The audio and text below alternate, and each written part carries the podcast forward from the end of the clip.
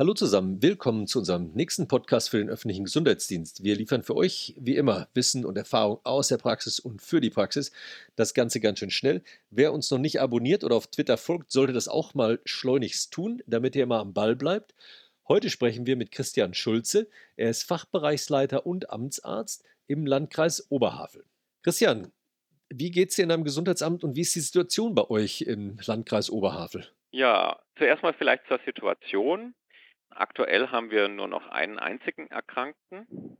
Wir hatten vor einigen Tagen plötzlich einen ganz unerklärlichen Ausbruch in der Kindertageseinrichtung, bei der wir natürlich sehr viel Sorgen hatten, dass hier plötzlich äh, Corona auch in Kindereinrichtungen ausbricht. Das hat sich Gott sei Dank geklärt. Das war dann nicht so.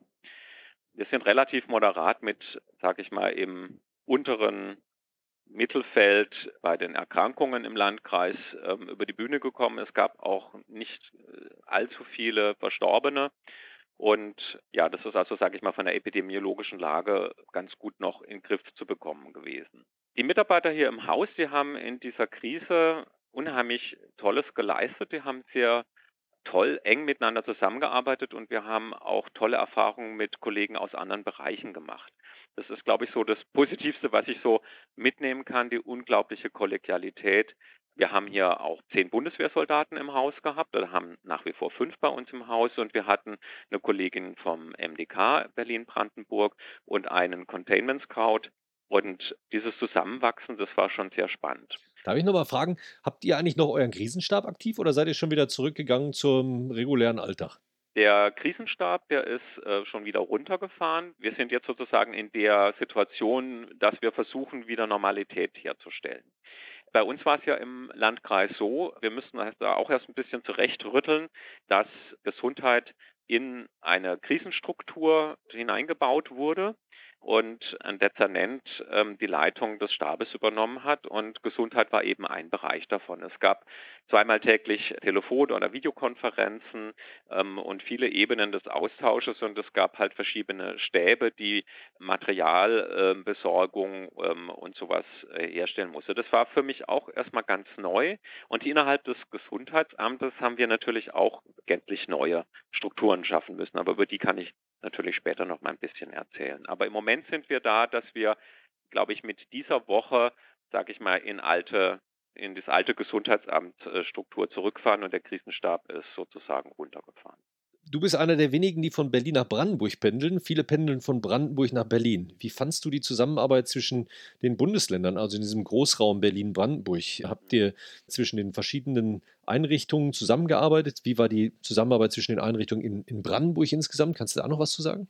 Ich glaube, das war sehr, sehr unterschiedlich. Die Berliner sind natürlich auch sehr einfach durch die Masse der Fälle in den Gesundheitsämtern ziemlich überrollt worden. Wir hatten insbesondere am Anfang Probleme mit der Übermittlung. Also wir haben hier sehr früh angefangen, überhaupt Strukturen aufzubauen. Also das erste Gespräch zu Corona hatte ich am 23. Januar mit unserem Landrat, der auf einen Hinweis von mir äh, sagte, hä, was ist denn das und worum geht es denn da? Und da, der war schon relativ schnell und hat gesagt, ja, was machen Sie denn jetzt? Und habe ich gesagt, naja, wir könnten jetzt mal anfangen, medizinischen Stab aufzubauen und haben dann eigentlich schon Ende Januar angefangen, uns mental mit der Thematik auseinanderzusetzen und wir hatten dann das große Glück, der erste Landkreis zu sein, der in Brandenburg, der einen positiven Fall hatte und dann ging das relativ schnell. Wir haben hier auch gleich ab äh, 3. März eine Hotline gehabt und hatten die auch am Wochenende geschaltet. Und was wir halt bemerkt haben, ist, dass sich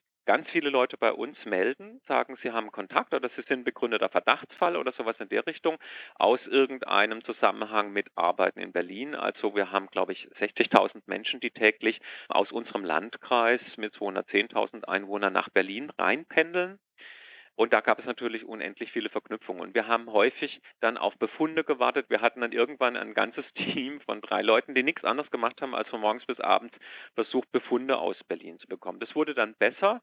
Insgesamt glaube ich, haben wir aber schon auch, nachdem sich alles so ein bisschen zurechtgerüttelt hat, ein ganz gutes Verhältnis zu unseren Berliner Kollegen. Und man hat schon auch wirklich darauf geguckt, dass man sich da gegenseitig hilft und unterstützt. Da war er ja dann aber wirklich ziemlich fix, wenn ihr Ende Januar schon so ein Stück weit Krisenorganisation aufgebaut habt.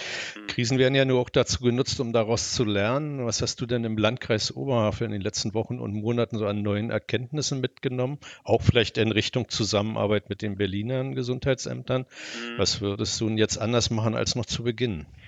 Ich fange mal an, was ich mitnehme. Also ähm, in jeder Krise steckt ja auch was Gutes und ich habe hier ganz viele tolle Sachen erfahren. Also das war für uns, wir hatten bisher so ein, naja, so einen mitteldurchschnittlich guten solchen Alarmplan.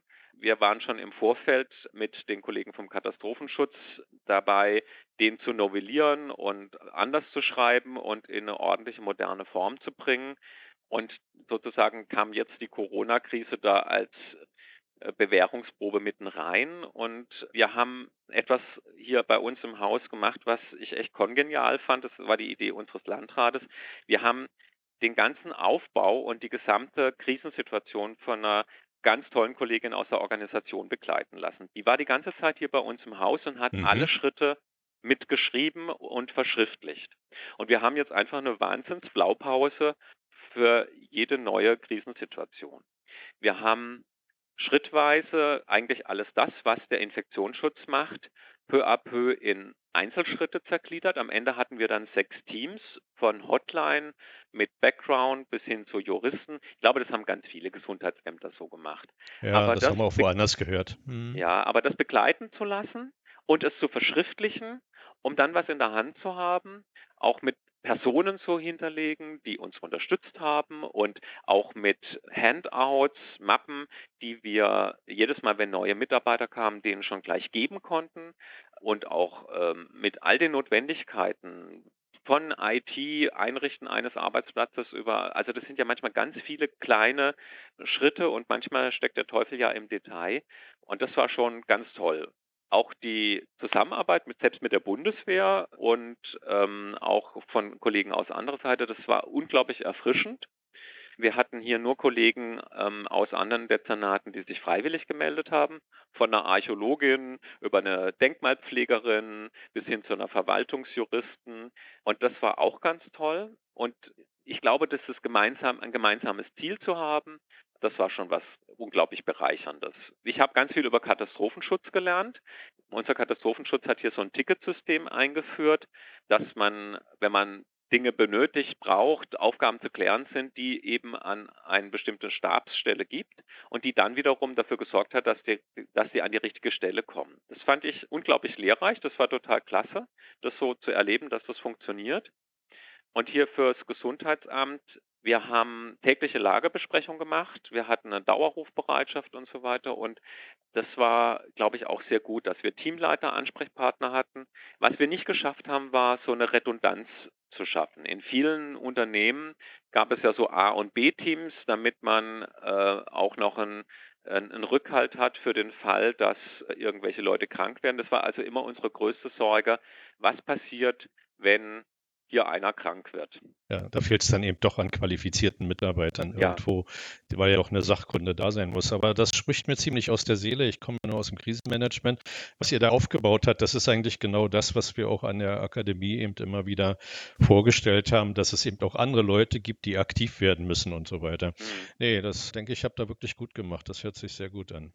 Ja, also wir hatten auch gleich, ich habe so ein großes Whiteboard bei mir im Büro, das habe ich dann als erstes abschrauben lassen, nachdem ab 18. März hier quasi gar nichts mehr ging. Und das haben wir dann einfach in unserem denkmalgeschützten Gebäude an, an die Wand schrauben lassen und da hatten wir dann immer die Teamstrukturen drauf. Dass also für alle auch immer offensichtlich war, wer ist denn jetzt eigentlich wo in welchem Team. Und wir haben die Teams eben auch immer zuwachsen lassen. Wir haben auch. Das Anschrauben, ähm, war, war kein, das Anschrauben war kein Problem in den denkmalgeschützten Gebäuden, nein? Doch. Aber das weiß der Denkmalschützer noch nicht. Ich meine, es ging ohnehin, das ging ohnehin, sind hier Dinge möglich gewesen, wovon man gar nicht hätte träumen können. Also selbst so Homeoffice-Geschichten oder eine technische Ausstattung, da haben wir unheimlich herumexperimentiert und da ging ganz viel. Also da bin ich auch unglaublich glücklich, was für tolle Kollegen wir da in der IT und in der ADV hatten da merkt man einfach mal, so eine Krise geht halt nicht nur alleine. Das war natürlich eine medizinische Krise, gar keine Frage. Aber es war für alle eine unglaubliche Bewährungs- und Belastungsprobe. Und das fand ich schon toll. Also was da so alles funktioniert hat, das hätte ich so einer knorpeligen Kreisverwaltung nicht zugetraut. Und das fand ich schon ein ganz, ganz tolles Erlebnis. Jetzt hast du gerade schon erzählt, dass es bei euch so ein Problem in einer Kita gab mit Kindern. Wie schätzt du Mhm. die Schul- und Kita-Öffnung generell ein? Also kannst du da aus Erfahrung sprechen und sagen, wird Probleme geben oder ist alles dufte oder wie siehst du das? Ja, naja, letztendlich auch mit den ganzen Kinderstudien, die es gibt. Also wir wissen jetzt, dass sich Kinder nicht so, dass Kinder nicht so leicht sich scheinbar infizieren oder auf jeden Fall, dass die PCR nicht so schnell bei denen positiv wird. Also mehr können wir ja über die Studien im Moment nicht sagen. Ob Kinder genauso infektiös sind, wenn sie sich denn dann angesteckt haben, das wissen wir alles nicht. Also ich glaube, es ist wahnsinnig schwierig zwischen also der Epidemiologe oder Infektiologe in einem, der sagt, oh Gott, ja, irgendwie maximaler Schutz, wir müssen die Verbreitung von Krankheiten verhindern. Und ich bin ja zu allem Überfluss auch noch Psychotherapeut und äh, Systemiker und der sagt natürlich, naja, aber es muss ja auch wieder irgendwie ein normales Leben und eine, einen Austausch geben. Ich glaube, dass auch wirklich nach acht oder zehn Wochen bei den allermeisten Menschen die Belastungsgrenze erreicht war und alle haben den Wunsch, wieder irgendwie in ein, ein Stück Normalität zurückzukommen.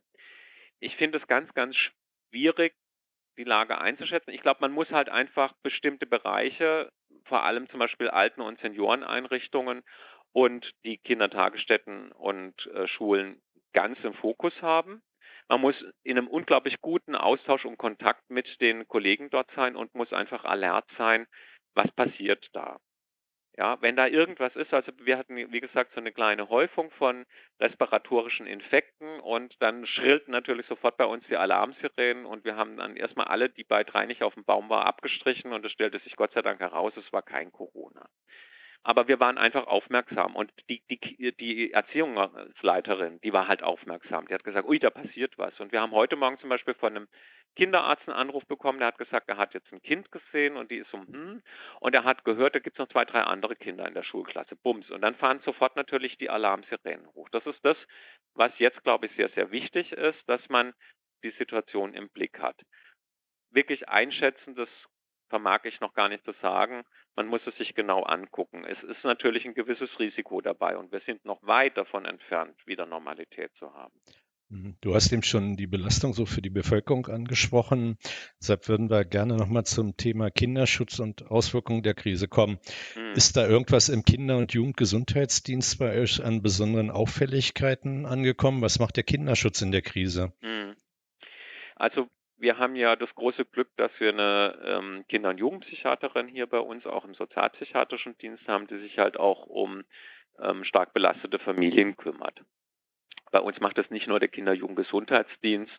Der Kinder-Jugendgesundheitsdienst war, das muss man einfach auch mal realistisch sagen, bis zum 29. vom 18. März bis zum 29. Mai einfach totgestellt. Also die ich, ja, haben alle Kollegen von den Zahnärzten über die Kinderärzte haben hier nur Infektionsschutz gemacht. Das heißt, wir fangen jetzt erst ganz langsam wieder an und wir hatten kaum Rückmeldungen oder das sind kaum Beschwerden oder ähm, Anliegen eingegangen zum Thema Kinderschutz. Das geht den Kollegen, soweit ich das einschätzen kann, vom Jugendamt genauso. Da gab es natürlich auch die Sorge, dass die Belastung groß sein kann. Man kann es, glaube ich, im Moment noch gar nicht richtig einschätzen. Wir fahren jetzt langsam unseren Kinder- und Jugendpsychiatrischen Dienst und die Frühförderung und all diese Einrichtungen für Kinder und Jugendlichen hoch. Man kann es nur vermuten. Von, an den Zahlen selber können wir es noch nicht festmachen.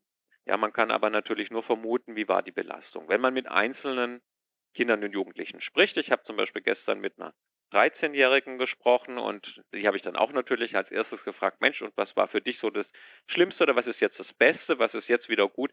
Ich gesagt, ah ja, also in die Schule zu gehen und die Freunde zu treffen und selbst wenn wir jetzt nichts lernen, also das Allerwichtigste ist doch die Freunde zu treffen. Ja, und wir werden sehen, was es im Nachgang mit Kindern macht. Ich fände es ganz spannend, Kinder und Jugendliche zu fragen, mit einem viertelhalben Jahr Abstand, wie habt ihr das erlebt? Wie schlimm war das? Ich glaube, das ist in jeder Familie auch unterschiedlich. Waren die Eltern zu Hause, waren die im Homeoffice, gab es wirtschaftlichen Druck? Wir haben hier im Landkreis das große Glück, dass die meisten hier sehr viel Grün drumherum haben. Der Lockdown war jetzt auch nicht so rigide, dass man hat hier immer Familien auch draußen gesehen. Und ich glaube, da war auch vieles möglich. In einer Großstadt ist es natürlich was ganz anderes und in einem anderen Bundesland, die ganz andere Lockdown-Regeln hatten, auch nochmal was anderes. Also ich kann im Moment es noch nicht übersehen. Es liegt aber schon die Vermutung nahe, das hat auch gerade in den belasteten Familien eine Menge gemacht. Schön zu wissen, dass die Teenager wieder zu einer äh, Routine zurückkommen und dass das auch möglich ist. Aber auf was bereitet ihr euch im Gesundheitsamt vor? Wie werdet ihr in den Herbst gehen?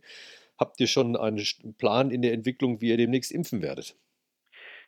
Also das ist klar, wir rechnen damit, drei Firmen sind ja schon in der Phase 3 Studie, wir rechnen damit, dass es zum Oktober, November einen Impfstoff geben wird. Man muss sehen, wie die Bevölkerung das annimmt. Ich gehe davon aus, dass die Influenza-Impfungen deutlich stärker nachgefragt werden. Ich habe witzigerweise gerade gestern allen Kollegen gesagt, also jeder, der eine Spritze halten kann, der ist im Herbst dran, der muss impfen. Stellt euch da mal drauf ein. Ähm, ich glaube schon, dass es ein, ein, eine größere Nachfrage nach Impfungen geben wird. Wir wissen ja, Sommerzeit, Sonne, Vitamin D-Haushalt hat eine Auswirkung auf Natural Killer Zellen und so. Im Moment haben wir sozusagen die Auswirkungen von viel frischer Luft und draußen sein und sowas in der Richtung. Wir stellen uns so mental darauf ein, dass im Herbst es da doch noch mal, dass da doch noch mal was passieren wird. Vielleicht ist es nur eine Befürchtung, ja, aber das, äh, was kommen könnte, äh, nach den Sommerferien da oder wenn, wenn es wieder kälter wird und die Menschen wieder mehr drin sind, das befürchten wir schon. Macht ihr das nur mental oder macht ihr das auch konkret? Nein, wir haben, wir haben ja sozusagen jetzt schon mal ein System, was wir hochfahren könnten, auch mit, mit Personal hinterlegt. Und sollte wir tatsächlich wieder in eine Situation kommen, wo, wo die Fallzahlen ansteigen, ähm, dann können wir dieses System auch hochfahren. Und wir arbeiten über den Sommer dran, auch was Raumkapazitäten und solche Dinge angeht, um, um da noch besser zu werden. Super, Christian, vielen herzlichen Dank. Das ist schön zu wissen, dass ihr in eurem Landkreis mental und praktisch schon vorbereitet auf immer was kommen mag. Ich glaube, das ist ein gutes Zeichen, auch sicherlich eine Lehre aus der Krise, dass man sagt, wir wollen nicht mehr ganz so kalt erwischt werden, wie das bei vielen ja äh, Anfang des Jahres passiert ist. Vielen Dank für deine Zeit, mit uns zu plaudern. Danke ja. dir. Viel Erfolg Sehr gerne. in Oberhavel. Alles Gute, ja, bleibt gesund. Ja, tschüss. Tschüss. Tschüss.